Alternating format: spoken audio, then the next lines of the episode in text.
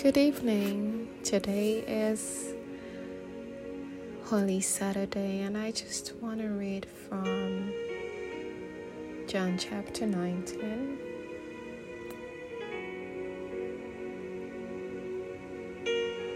I'm not sure why, but I just feel like reading John chapter nineteen, the story of the crucifixion of Christ.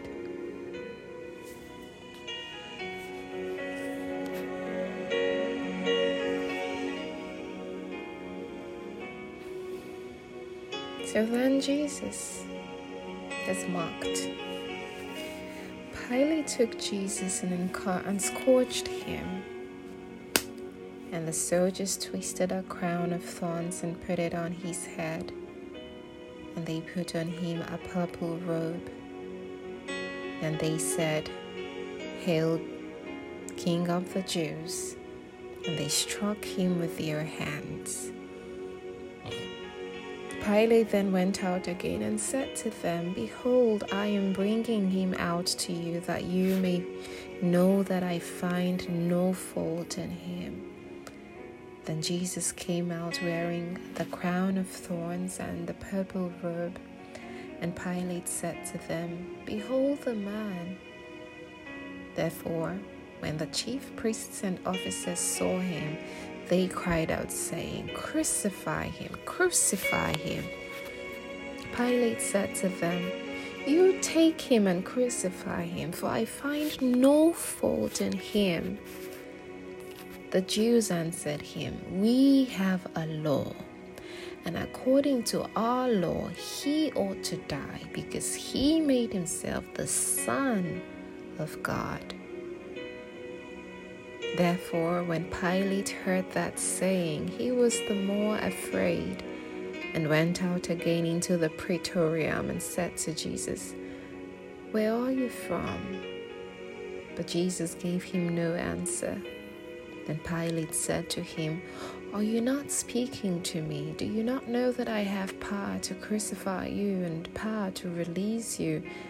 Jesus answered, "You could have no power at all against me unless it had been given to you from above. The one who delivered me to you has the greatest sin." From then on, Pilate sought to release him, but the Jews cried out, saying, "If you let this man go, you are not Caesar's friend. Whoever makes himself a king speaks against Caesar." When Pilate therefore heard that saying, he brought Jesus out and sat down in the judgment seat, in a place that is called the Pavement, but in Hebrew it's Gabbatha. Now it was the preparation day of the Passover, and about the sixth hour, and he said to the Jews, "Behold your king." But they cried out, "Away with him, away with him, crucify him."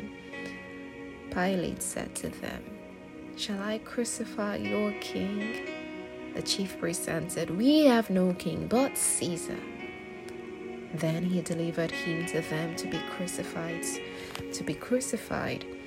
So they took Jesus and led him away. And he, bearing his cross, went out to a place called the place of skull, which in Hebrew is called Golgotha, where they crucified him, and two others with him, one on either side and Jesus in the center. Now Pilate wrote a title and put it on the cross, and the writing was, "Jesus of Nazareth, the King of the Jews." Then many of the Jews read this title, for the place where Jesus was crucified was near the city, and it was written in Hebrew, Greek, and Latin. Therefore the chief priests of the Jews said to Pilate, "Don't write 'the King of the Jews,' but instead write, 'He said, I am the King of the Jews.'" Pilate answered, "What I have written, I have written." And the soldiers, when they had crucified Jesus, took his garments and made four parts, to each soldier a part, and also the tunic. Now the tunic was without seam, woven from the top in one piece.